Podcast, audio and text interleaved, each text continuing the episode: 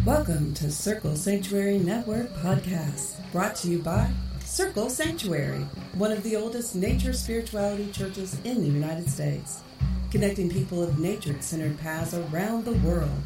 Join us through the week for a variety of shows discussing various topics, celebrating the divine in all of its forms through nature worship, rituals, education, and building bridges of community. Good evening, good morning, good night, good second breakfast, wherever you are, whenever you are. My name is Laura Gonzalez, and I welcome you to Lunatic Mondays, Lunes Lunaticos on CSNP, the Circle Sanctuary Network podcast. Today we have my dear friend from Asheville, North Carolina, Byron Ballard. She's a hello, hello. she's a Western North Carolina native teacher, folklorist, and writer. She has served as uh, a featured speaker and teacher at several festivals and conferences, including the Sacred Space Conference, Pagan Spirit Gathering, Starwood, Hexfest, and many others. She serves as a senior priestess and co-founder of Mother Grove Goddess Temple and the Coalition Earth Religions, CERES, both in Asheville, North Carolina. She podcasts about the Appalachian Appalachian folkways on weird mountain gals. Her essays are featured in several anthologies, and she writes a regular column for Sage Woman magazine. You can find her online at www.myvillagewitch.com. And I am so thrilled to have you here tonight, Byron. Thank you for joining us. It is so nice to see you again. I have just been so thrilled. I don't know if you're going to talk about this or not, but we have been friends for so long and had never really met each other. And when we did, it was just like, oh, yeah, like we had known each other 20 years, yeah. which we have probably. Yeah. So, and, yeah. And it's one of those magical things. And I don't think it's exclusive to souls that inhabit pagan bodies. I think this happens to people in all realms that you have a very sense of kin, belonging, um, in this case, sisterhood, um, with somebody. And it's so awesome that, and I know for some people that don't believe that, they will be like, oh, yeah, whatever.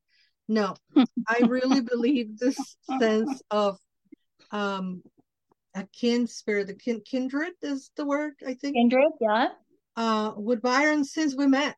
And this is not a secret. Everybody knows that I have a hard time writing and reading in English. It's it just takes forever, you know, for my mind to process um, something that I'm reading or writing in English. And her books are like sand on my hands. They just I can read your books very, very quickly because the way you write is so fantastic. But what I wanted to say publicly, uh, thank you, Byron. And this is not calling out anybody. Things happen. Uh, my guest for tonight, the person that was going to be my guest for tonight, couldn't pre-record when we were set to pre-record. So we rescheduled to yesterday. And yesterday, unfortunately, my guest had COVID and they couldn't come to record. All the while, mm-hmm. I'm seeing all over the internet that Byron Ballard is um, having a brand new book, and everybody's talking about this book. And within me, I'm like, rats, I didn't um, ask Byron to come to the show for this new book. And, you know, I'm telling myself all this kind of awful things. And then suddenly I have this window and you had just said to somebody a few weeks ago, we are such good friends, but when she called me last minute to go on her show, I can do it. And I'm like, okay, Byron, can you come to the show tonight? and she said yes. So thank you so much for being here. I'm here to talk about a book that I haven't read. So this is a first. First of all, tell us how you are. I am resting, which is why I am so thrilled to be here with you because I have had, I had probably the hardest August I've had in living memory. It was, I w- did two big trips, and one of them, as you well know, was the Parliament of the World's Religions. And in between, I was finishing up the book that will be my eighth book, which is called Feral Church. And I I hit September 1 exhausted because what I had to do now was do all the extra promo that you have to do when you have a brand new book coming out, which is called Small Magics. So I've just been taking it as easy as I can in September. And that's why this morning or yesterday, when you said, Can you record in the morning? On, a, on my quote unquote normal schedule, I would have said, Oh, I'm so sorry. I wish I could, but blah, blah, blah. But this isn't my normal schedule right now. So today I'm going to do some very exciting magical work, including having the oil changed in my car, mailing off some packages. I might go to the drugstore for a little more arnica salve. And of course, the highlight of my day is getting to hang out with you for a little while. Oh, so I and and I have to say too, there have been times when I was like your scheduled guest, and suddenly there was an emergency and I couldn't appear, and or I would have to rearrange it, or I would do that thing that I just despise about myself. I would double book myself and be like, "Oh man, I told you I could do this time and date, but but I can't because this other thing, and I didn't look at my calendar."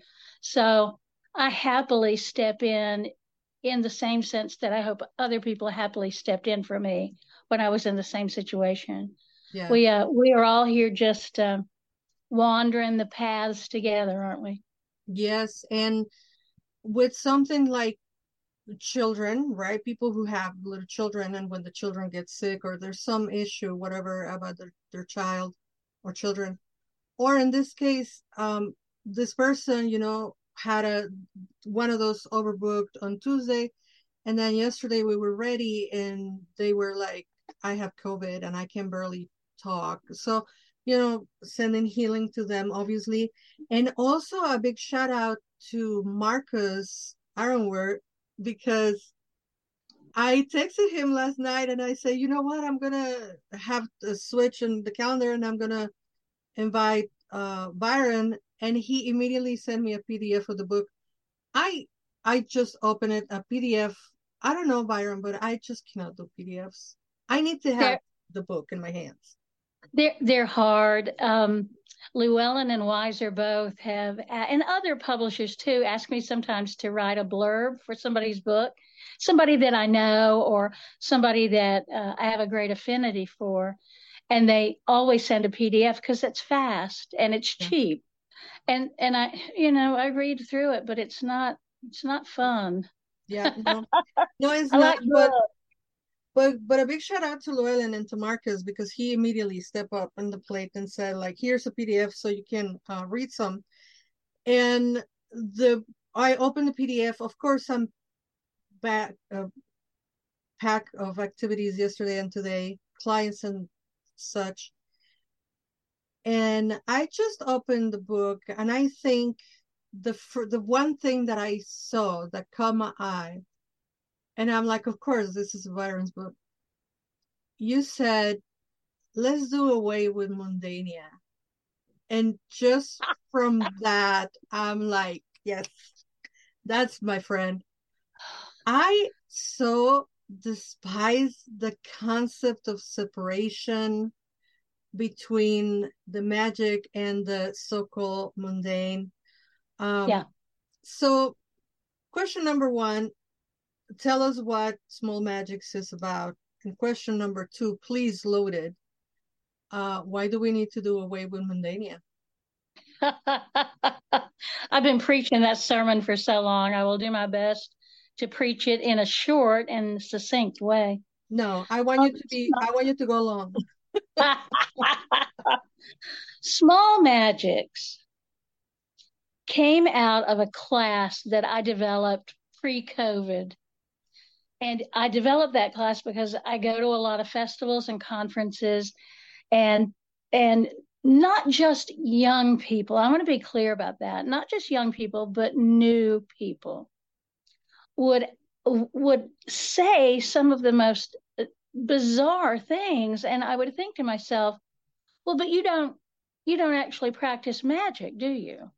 Even though that person might call themselves a witch or or whatever phrase they choose to use but they don't actually practice. And then there were the people who who want to practice but they're afraid. They're just not sure what to do and and they think it's all just um if I just get a perfect stick that fits my hand and and I can say you know a few garbled words in Latin or or Hebrew or whatever that that's what doing magic is and and I'm a folk magician. I learned to practice magic the way most people in my generation did by trial and error because there weren't a million books out. There were a handful of books and they they didn't tell you a whole lot about the how to of it. So I decided I would teach this class called Simple Practical Magic. And it was all, it is, because uh, I still teach it, it is all about the building blocks of practice. And we call it practice in witchcraft for a reason. Because if you don't practice it, you're not going to be any good at it. Like right now, when I finish here, because I love you, I'm going to go in and I'm going to do something because my heart, when I finish this interview with you, my heart is going to be so full. I'm going to get my fiddle out and I'm going to play it for the first time in almost 11 months because I just haven't had time to do it. So if you don't practice, as I do not practice the fiddle, when I take that fiddle out, it's going to have to be tuned and the bow is going to have to be dealt with. And then I'm going to have to deal with the fact that I haven't practiced and I'm going to have to listen to what that sounds like. And trust me, it don't sound good. So if you don't practice magic, you're not going to be good at it because it's not, it's not an art that even if it comes naturally to you, you can do without practicing. Period. Period. So the class was a revelation for some people. Some people were like, wait a minute. So grounding, I'm not even good at grounding because I'm, you know, they say, oh, I'm an air sign. Oh, I'm no good at grounding. Oh, oh, oh. Well, I'm a triple water sign, but I spent a lot of time in the dirt. So I guess that's why it's easy for me. But the book has a whole bunch of different ways you can ground. And once people learn the technique of grounding, here's what I think happens. And I talk about this in the book. I think grounding is the act of wrapping your physical body and your spiritual body together, just like just like the double coil, the double helix of DNA. I think that's what grounding really is actually doing so the people in the class were all, well, oh, grounding's good. That's good. And then what do I do? And it and it is a an issue I think in the pagan community particularly is that we tend because we don't know any better we tend to use our own personal energy to do magic and what that energy quote unquote is that we are using is our life force and I will tell you, yes, do all the magic you want, harvest energy, do whatever, all that stuff. Do it, do it, do it, do it. But you can, in fact, use up your life force. And that's why people die because they use up the amount of energy that is allotted to us for the length of our lives. So that's what it's about. It's about the building blocks of magical practice. And these are the building blocks from a folk magician because I'm not ceremonial. I'm I don't do quote unquote high magic. Um, so I will be interested when I hear from ceremonial magicians, as I undoubtedly will, if that's the same sort of process they use. I don't think it necessarily is, but I also don't know. So well, that's what the book is about.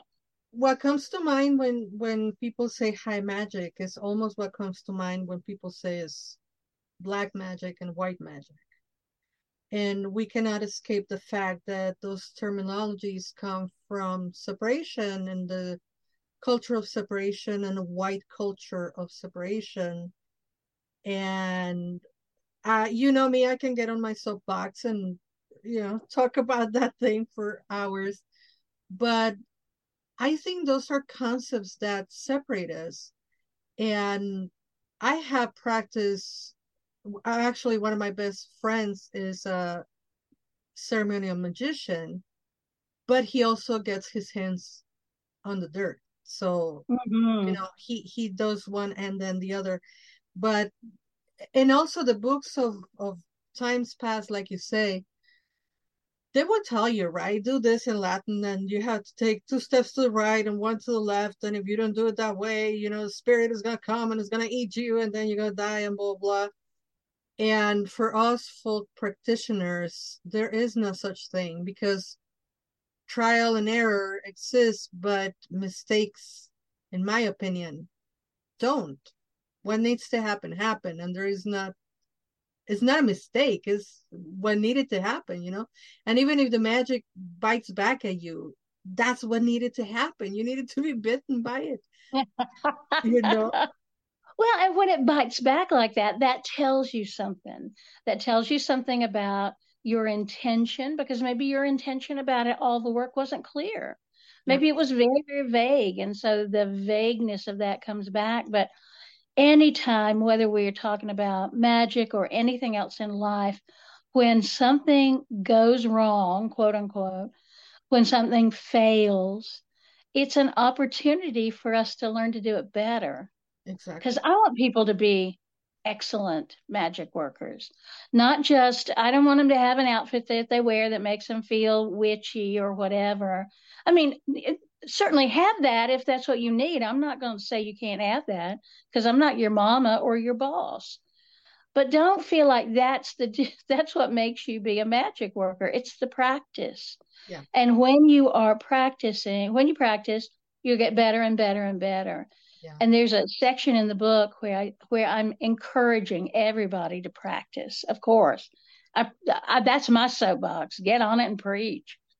Yeah. So I'm talking about that, and I'll say, and I promise you, if you will do this regularly, in a year, your practice will you won't even recognize yourself, and in ten years, amazing, and in fifty years, you won't even know now what it was possible for you to do.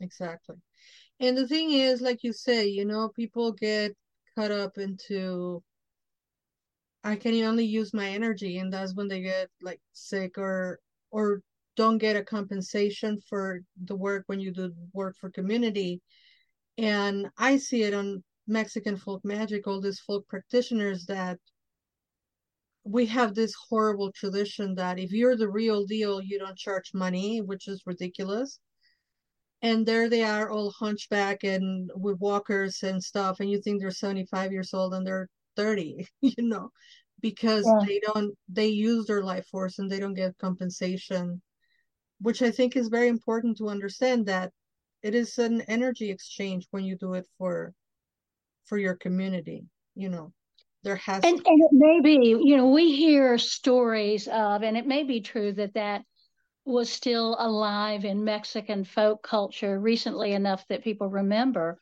But I know in, in anything European based, we have this notion that the village healer was taken care of by the village. So they would bring food and they would bring uh, they would bring firewood and they would bring whatever that healer needed so that that healer could focus on walking between the worlds of matter and spirit and really being there for the community.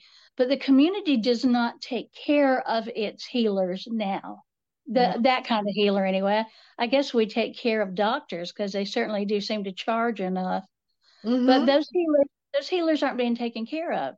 The woman doesn't bake bread every monday and take two loaves to the village healer. That just doesn't happen Yeah. and so the if you are caught in the trap of no no you can't charge money for that then the way you have to get out of that is by your community really stepping up and saying i value all that you do for us Yeah. and because of that i'm going to make sure before your next trip that your car gets serviced and i fill up the tank with gas yeah because i value what you do.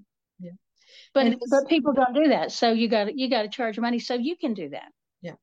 and as a person that is i i call myself a witch for hire because i think it's super funny um, as a witch for hire, I have to say thank you to my community because they're the ones that keep me afloat and unapologetically because it's a job. It's a job to be the healer. So, you know, but anyway, I really don't want to let this go because I'm like a, a, dog with a bone here. Mundania. Mundania. Oh, I've been I've been preaching this sermon for a while too. Here's what happens when when you go to a big outdoor fest or a small any outdoor festival or conference. There are people who oh they feel like they get to be themselves. They are finally in a place that is mostly safe and they can be exactly who they want to be, which means they can dress in tie dye or grass skirts or n- sarongs or nothing at all. And then Sunday morning, they're all packing up, they're loading up their tents and their cars. Oh no, I hate it. I hate having to go back to Mundania. Oh no, Mundania. Well, here's what happens when you think of the rest of your year. The other 50 weeks out of the year are where you have to live in a place where you are not welcome, where you have to hide who you are, and that there is no magic available to you. Oh, but you don't understand, Byron. I don't really have a community. Do you have ancestors? Do you have gods? I think you got some community.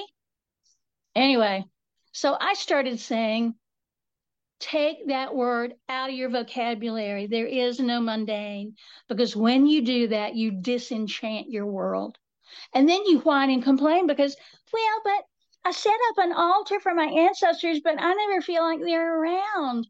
Well, you only want them around from October the 20th till about November the 3rd. And after that, you want to put them in a box. And that's not how that work, the work with spirits is. Sorry, youngins. Sorry, it's not how it is. So I have been berating people, and I'm going to use that word because I'm not nice about it. So when people go, in fact, right now on Facebook, I'm having a discussion with a friend of mine who was talking about the mundanes. So he went ahead and separated out not only mundania, but he said that anybody that's not like him is a mundane. And it just flew all over me. So we will, when I get off here, I will probably, no doubt, go back to that conversation and say, really? How insulting is that? How insulting is that? I remember when the first Harry Potter books came out and people were at least in the spanish community they were calling people who are not practitioners of magic or and or paganism uh muggles and that that also irked me because i have been other. I have been ostracized. I have been sidelined. So not because i'm a magical practitioner openly and 24 7 now I get to sideline other people who are not, or others that, you know, they feel that is wrong or whatever. Like, I don't know what kind of magic they have. And some of the things that I tell my apprentices, Byron, is we not only witches are not only pagan, there are witches of many denominations. And what I've learned, as you mentioned, we were at Parliament a few weeks ago um, on the women's village. There were women of all denominations and all religions, and they were all there because of the divine feminine. So, assuming and labeling things is never a safe practice. Ostracizing and othering is also not a practice. And how can we say that our life is magical when we are intentionally, as in magically, intentionally, separating ourselves from the world and also separating the world from other people. You know, like where is the inclusiveness and where is the diversity that we preach those two weeks of the year when we are on festivals and or honoring the ancestors? I just posted on my Facebook, you must be a witch. I just posted on my Facebook, don't tell me you honor your ancestors if you look down on migrants.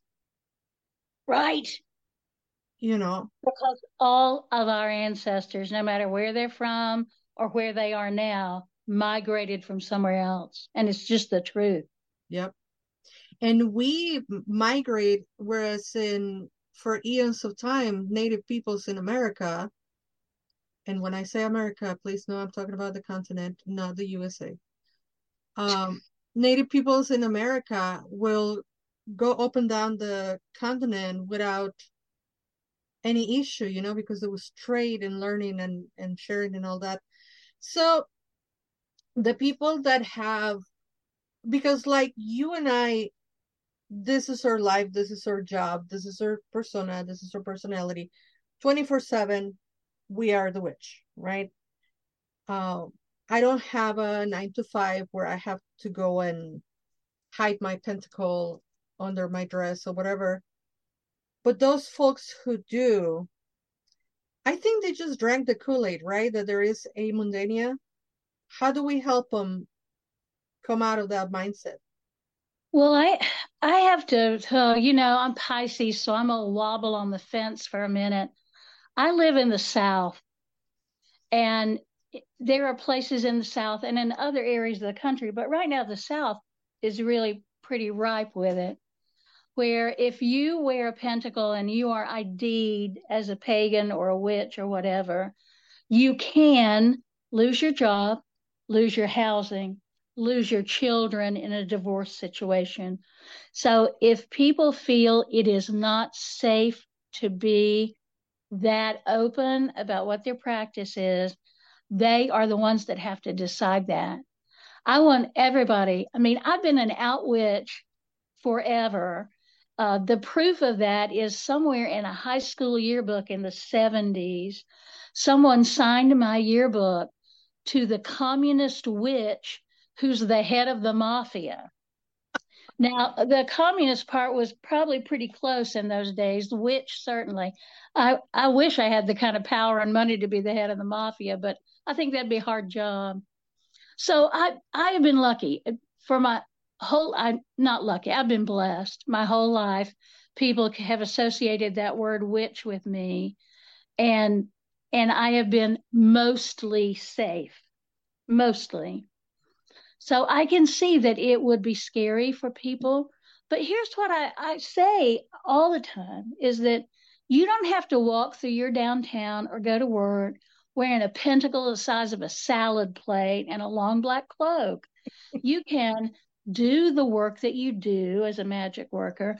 You can celebrate the divine feminine or however you celebrate the uh, the beautiful rainbow of deities that we all have and you don't have to dress a certain way. You can choose to do that. But you also, if you choose to do that, know that you may have to answer a lot of questions. You may have to get a lot of funny looks from people. But I am so with you on this. Why do we keep othering people? Why?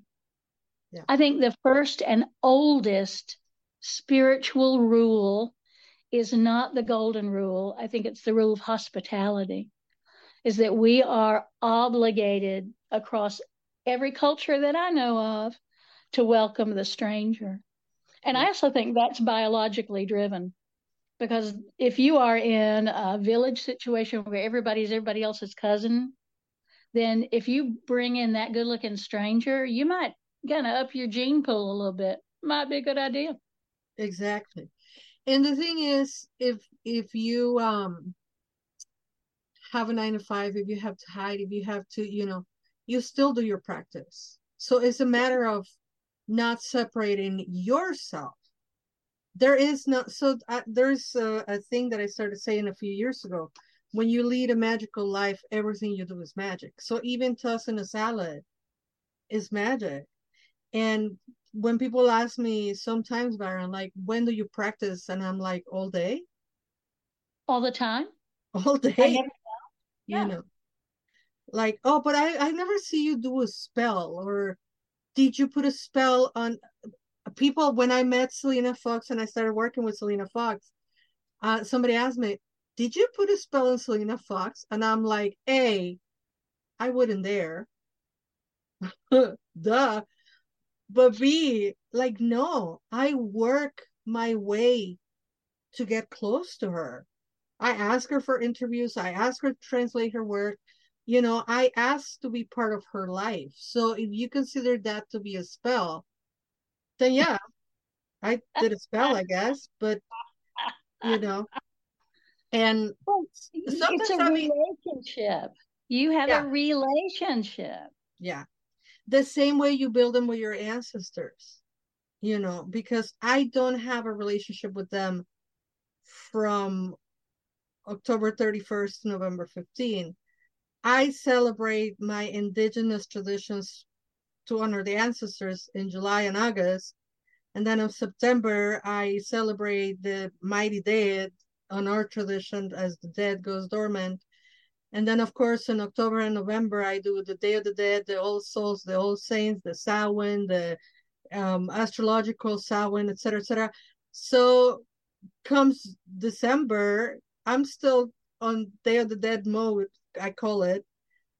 And then spring is like, oh, thank you, ancestors, for pushing the daisies from under the ground, you know? So it's not a need to have an altar and a photo 24 7, but they're always with us. And last but not least, the clothes. Byron, I will never forget. It was you who I so posted. Some people get confused between a cosplay and a magic practice. because sometimes I'll be wearing this. Sometimes I'll be wearing this, right? A pink dress. And people tell me, like, that looks so witchy because it's a witch wearing it. there's exactly. nothing witchy about a pink, there's nothing witchy about your sweatshirt, but it looks very witchy on you, Myra. Thank you. Yeah. Um, it's again, again, I want to say people should wear whatever they want to wear. Yes. And if it makes them feel comfortable or powerful or beautiful or whatever thing they're going for, bless them. Let them do whatever they want to do. But too often, I see people who spend a whole lot of either hard earned money or money they frankly shouldn't spend so that they can have the latest beautiful Renaissance dress from Holy Clothing or whatever that company is. Okay, if you can afford to do that, do that. And I will say, oh my gosh, you look so beautiful in that. But don't mistake that for for your practice. Don't mistake that for your religion. And far too many people do that. Far too many. And far too many people make the mistake, and it is a mistake. And I, you know, I, I do sometimes point out to people that thing you just did, you really shouldn't have done that. And I'm going to tell you why. But a lot of people make the mistake of if you don't dress in a certain aesthetic when you go to a festival, people ignore you. And I had that happen to me at a festival because I was probably dressed just like this and something comfortable and I was one of their headliners, but it was in a region of the country that doesn't know me really well, didn't then anyway. So I, everybody ignored me. They just ignored me, which was okay because I had enough people. I wasn't lonely or anything. But I went up. They they made an announcement that all of the people who are going to be part of the main ritual were going to meet after lunch at this one particular table and all of the headliners and all the you know muckety mucks were all supposed to be part of this opening the main ritual so i go there and there's not a chair for me at the table there's not a chair i'm i'm good i mean there's a lot of places there's not a chair either literally or metaphorically for me and i just bring my own so I stood there for a minute and they ignored me. And then I got a chair and pulled it up to the corner. You know, the, you, you've done this. I know you've done it. You pull up right up to the corner and kind of wedge yourself between two people.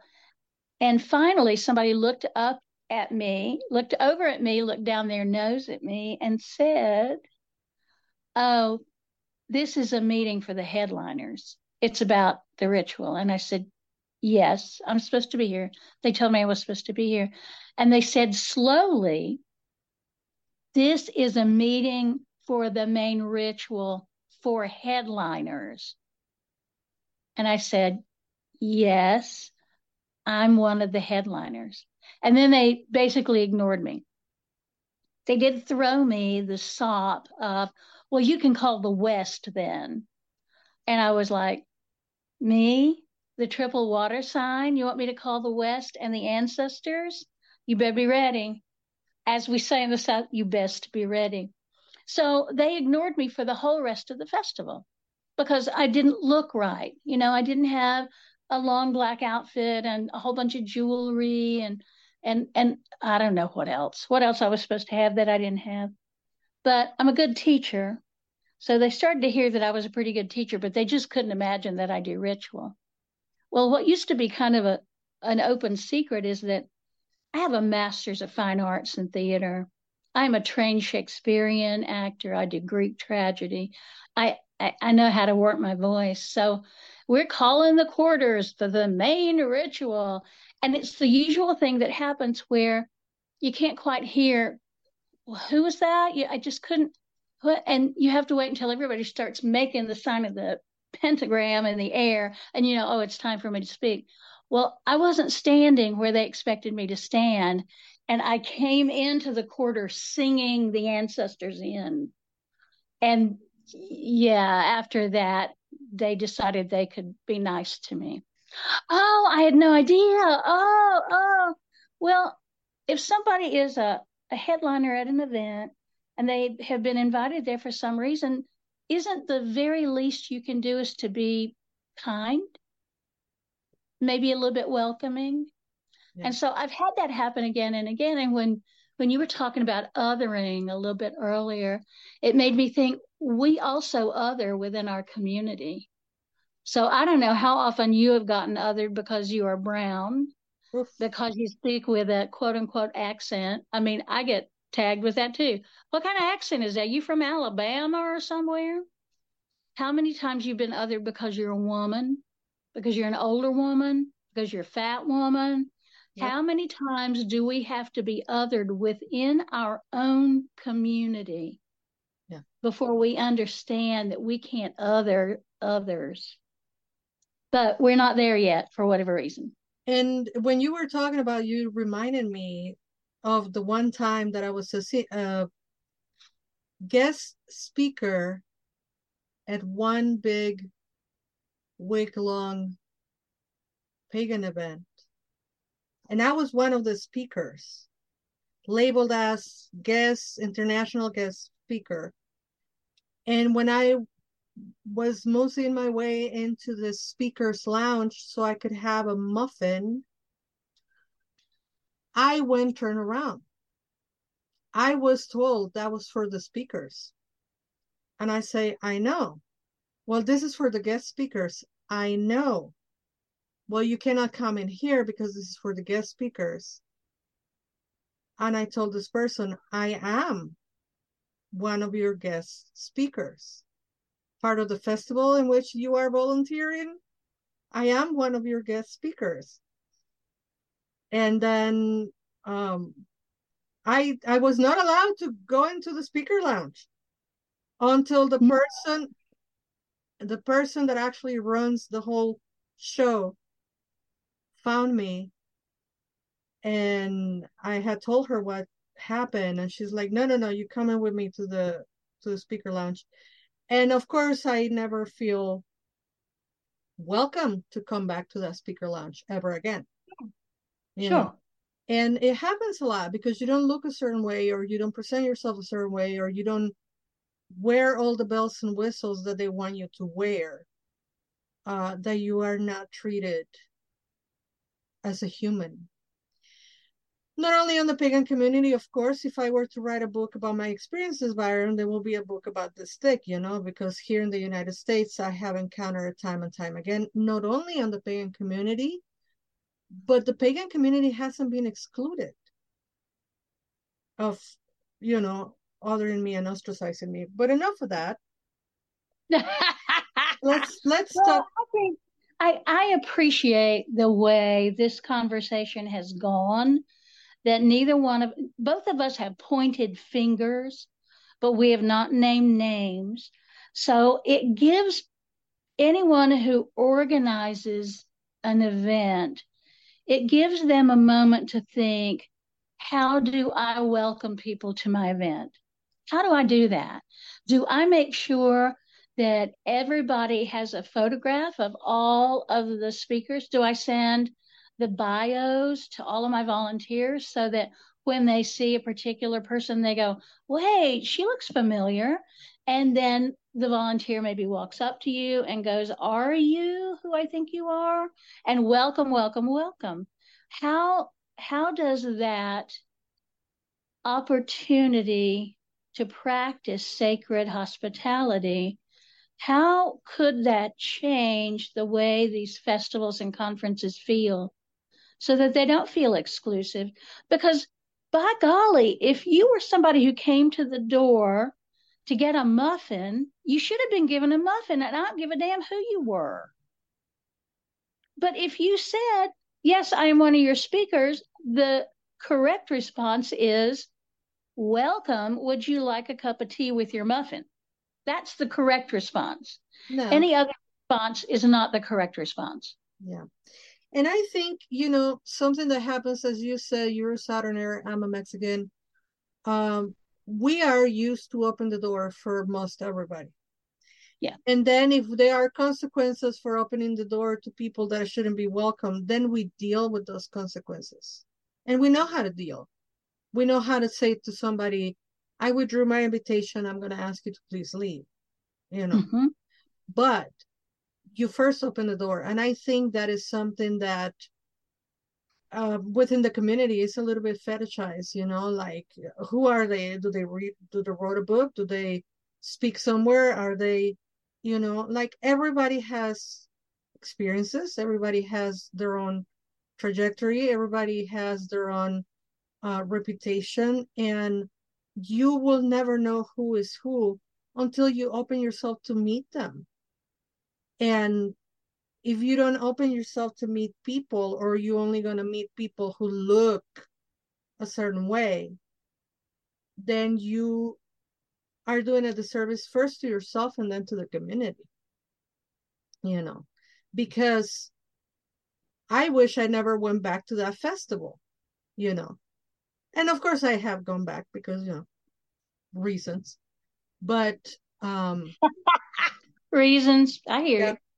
But um, I think the rule of thumb should be like, yeah, you're welcome. I mean, if you are looking for a glass of water, I'm gonna give you a glass of water, and then I'm gonna ask you, are you lost, or do you belong here? you know?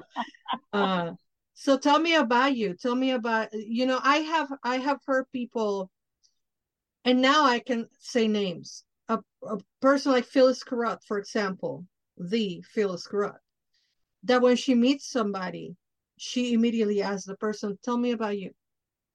Tell yes, a little bit about you. Yes, and the it's a truism that people do like to talk about themselves if they are given entree to do that. So the the thing, if you don't know who somebody is, maybe what you do is you put your hand out and you say your name. Hello, I'm Byron Ballard. And then if they don't, if they say, oh, hello, nice to meet you, and your name is, because it may be that person that just looks like a little quiet mouse is that fabulous and powerful witch you've heard so much about, but they are just being themselves right now. Yeah, I it there is so much about the pagan community that I love and that I honor. I honor the fact that we are like the we're the island of misfit toys. You know, we all came from somewhere else and and it's time it's past time for us to understand how the the thing that binds us together is that kind of weirdo-ness. But I am very, very uh, unhappy with the level of branding that we're seeing in the community. So that there are people yes they've written books and yes they speak and whatever but you go to one of their classes and there's not much there there. And that's disturbing. It's disturbing to me. And there and then there are the people who feel like they get to be the judge and jury of everybody else because they have a lot of followers but then i have to ask as my friend seba and i had a conversation about this about six months ago about some very famous person who if i call their name everybody go oh yes yes. What what's that person doing for their community? Who is their community? Is their community just their readers so they write a book and that's who their community is? Or who how do they define community? And maybe that's different than the way i define it. Mm-hmm.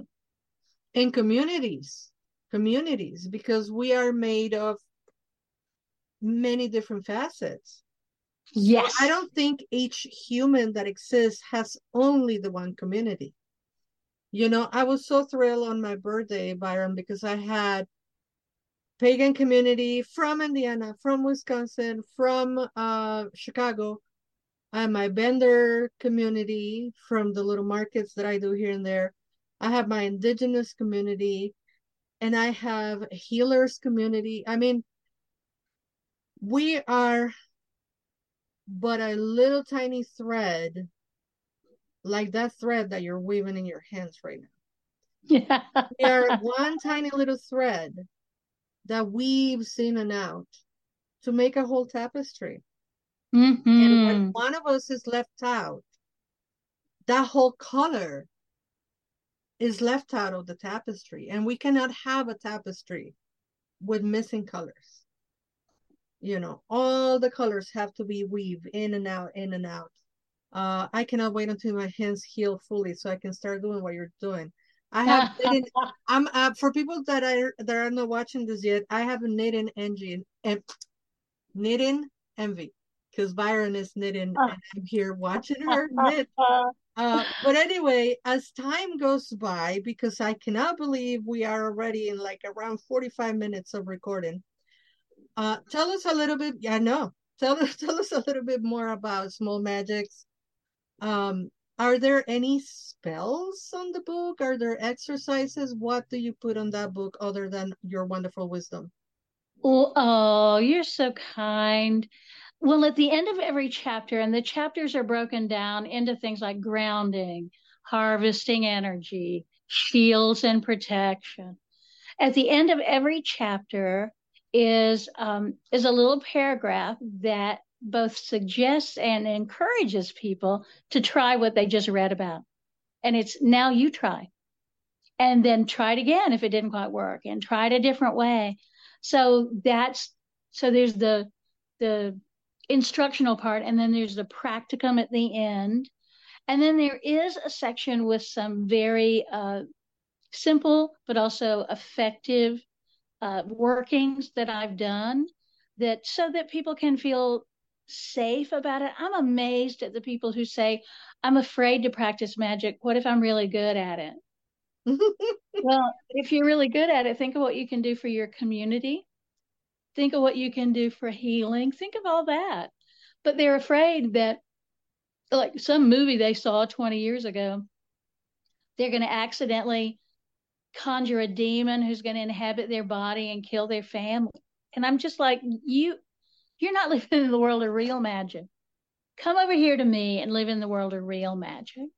And that's what that's what small magics is about. And I, I had to laugh when my editor said, We're going to call the book Small Magics. And I said, Oh, so you're gonna you're gonna take a book that is the building blocks of magical practice and you're gonna make it small. It's small magics. These are little magics you can do, you know, while you're waiting for the big magic to happen. And inside the books, when I sign them, I write, remember, there are no small magics. If you are doing magic, you are doing magic. And it will your intention will tell what the size is, but the size has nothing to do with the importance. Yeah. And i have to say uh as, as a friend now now is the friend talking not the host of the podcast. When i saw the title small magics to me what i read in it is not the size of it but what i read in the title is the practicality of how accessible this is small bites little little uh, Yeah. Little bites, little little brum, breadcrumbs. Oh my God, my English is not English in today. Little little breadcrumbs that you can take and and do this small magics, but do them every day. Do them all the time. Do them when you wake up. Do them when you are reading a book. Do them when you go to the bathroom. Do them when you're taking a shower. Um, have you ever found I know this is so ridiculous, and I can only talk to you about this because you're you. that when when you're taking a shower, I relate the magic that happens when you're taking a shower with the magic of being in the womb, because we're naked, Mm. and wet. Naked and wet. And if I have a ritual to write or a spell to faction for somebody or uh need to come up with a chant for myself or a meditation that if I go to take a shower with that in mind, as I am showering, as I am washing my body, because you know, we wash on autopilot. We don't think about washing ourselves. We've done it so many times. We just do it. And you let your mind just wander. And a lot of my greatest hits and inspirations have come when I'm taking a shower. Has that ever happened to you? Oh, absolutely. And and I also I am pretty conscious about at the end. So the last thing that I do in my shower is I put conditioner on my hair and rinse it off. And when I'm rinsing that off and I have my hands on my head, I do a self blessing. So I bless myself before I step out of the womb and into my world. And I I I love doing that. I don't know that it makes my world better or makes me more conscious of what I'm doing, but what it does do is to say to my inner self, you are worth me taking the 45 seconds it's going to take to bless me. Yep. And I think an awful lot of people don't understand their value and would let that go because I got to get out quick because I'm going to be late for work. So, seasoned practitioners, come get your small magics so you can remember where you started or pick up something you haven't yet. Very new practitioners, come get your small magics so you can get your very own pocket teacher, Byron Ballard, to teach you certain things. Pocket teacher, I love that. Well, is if you put the book on your pocket, is like a teacher on your pocket. I Uh, love it. I love the idea of being little enough to fit in somebody's pocket. I could probably take you on my shoulder. Come on. I wish. I wish I could take you with me. M- Me too. And and I'm going to say, and this is all gushy, I know, that I just I loved that we finally got to meet each other, and that your energy and my energy were the energies we each thought they were. Because when I first saw your face and we wrapped our arms around each other, it was like, oh yeah, no, I I know her, I know her. I didn't it want was- to let go. I have to be honest. I. I didn't want to let go. I wanted to keep hugging you for another three hours, but alas, we had other people around us and people to greet, it was- say hi. it and was- beautiful. Beautiful, and I I'm so grateful. But uh, I'm, I'm we we are already uh, cunning some ideas to bring yes, we one- are. Tamales, tamales. to have tamales and uh and I invite people to wait for tomorrow. I'm I'm writing about this is not a show about parliament, but I'm writing about my experiences and there is a whole section on rice, beans, and tamales. So I ask yum. to stay tuned to, to my writing, which is not a professional, it's not a book, it's not, you know, it's just my You're memories. good, you are a good writer. You really are. I'm, I I'm think you may have a little um you a little shyness about your use of English, but you you write better than a lot of people have been speaking English for five generations. So there. Oh my God, thank you so much. Uh, where where are you um where are you going next on this presentations? I know this whole weekend you were going around running around to malaprops and all over the place. Yeah, partying and having a great time. That was all good. This coming weekend, I'm going to a private women's retreat in Tennessee. And then at the end of the month, I'm going to a private, um, I think it's mostly women's retreat up in the mountains. And then the next big thing I'm doing is uh, Phoenix Phoenix Gatherings Florida thing, second week in October for Samhain. It's an ancestor thing. And then my final gig, big gig of the year, is going to be the Pittsburgh Witches Ball. And that'll be fun. I love Pittsburgh. I got a thing about Pittsburgh. I know it's crazy, isn't it? Well, it is what it is. You're happy where you're happy. And uh, we hope, I really am, folks. So this is the magic that we do. We put the intention out there that Byron will come to Chicago and visit and do some work and share her wisdom with all Chicagoans. And then Laura is gonna kidnap her for a couple of days and we're gonna do beans and rice. Beans and rice. Beans and rice and tamales. Yes. And, and uh, tamales. And tamales. Yeah. And and where can other than the wonderful people of Malaprops, um, if you get your book through them, your book is signed. correct? Yes, I was just up there yesterday signing another pile of books. So if you order Small Magics or any of my books from Malaprops, and that's malaprops.com, M A L A P R O P S.com, then I will sign that book for you. And if you say you want your name in it, I'll put your name in it. Otherwise, I'll just sign it. And I encourage people to order their books if they have one from their local independent bookstore because it's important to keep those bookstores around. Yep. And and absolutely as as we were talking earlier, you and I are fortunate and blessed to get some books on PDF to review, to read, to check them out, etc. But there is nothing like having your book in your hands.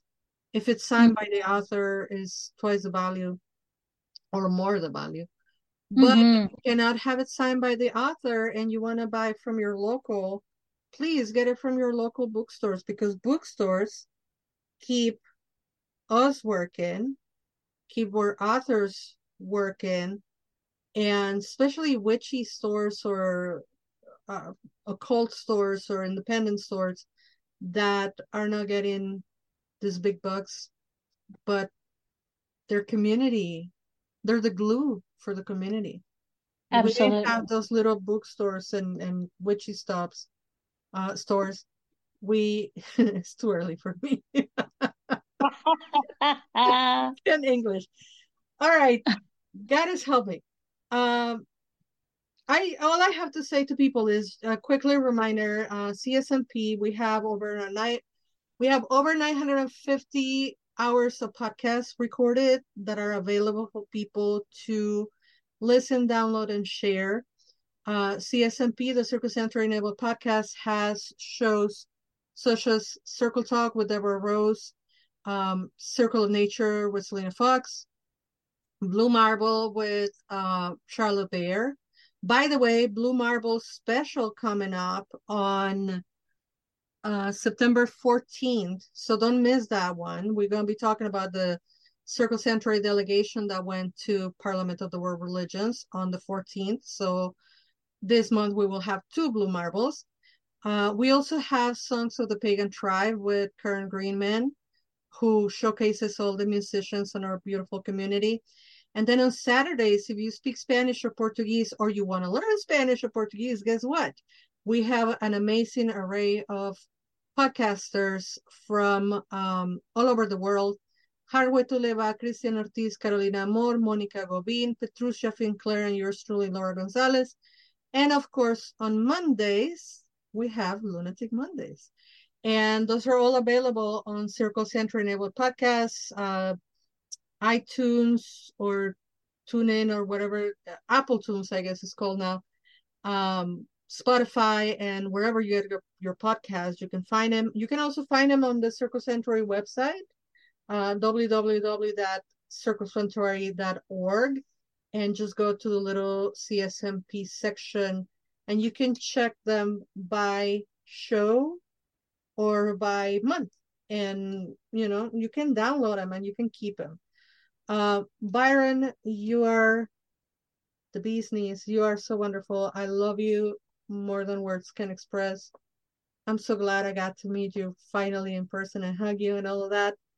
And all I have left is to leave you the microphones so you can say goodnight to your audience. Good night, everyone. Thank you, Laura, for being exactly what I need in my life right now. Thank you all who are listening or watching for supporting Laura and the amazing work that she does and supporting Circle in the amazing work that all of you do. And don't forget that there are people in the world who need you, there are people in the world who love you, and that you are exactly as you need to be.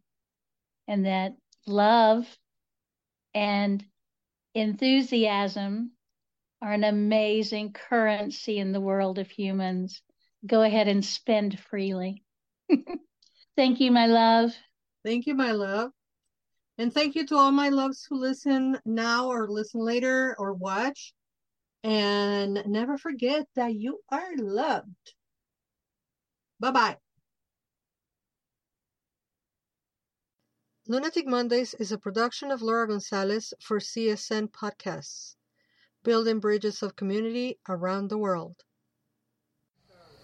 Thank you for joining us on the Circle Sanctuary Network podcast, presented by Circle Sanctuary and produced for all who follow nature centered paths. Join us throughout the week for various programming connecting with the community around the world. Please don't forget to watch for updates on the Circle Sanctuary website at www.circlesanctuary.org. Follow us on Facebook at facebook.com backslash CSN podcasts. We can also be found on your favorite podcast hosting sites such as iTunes, Stitcher, Spotify, and others. Until next time, many blessings.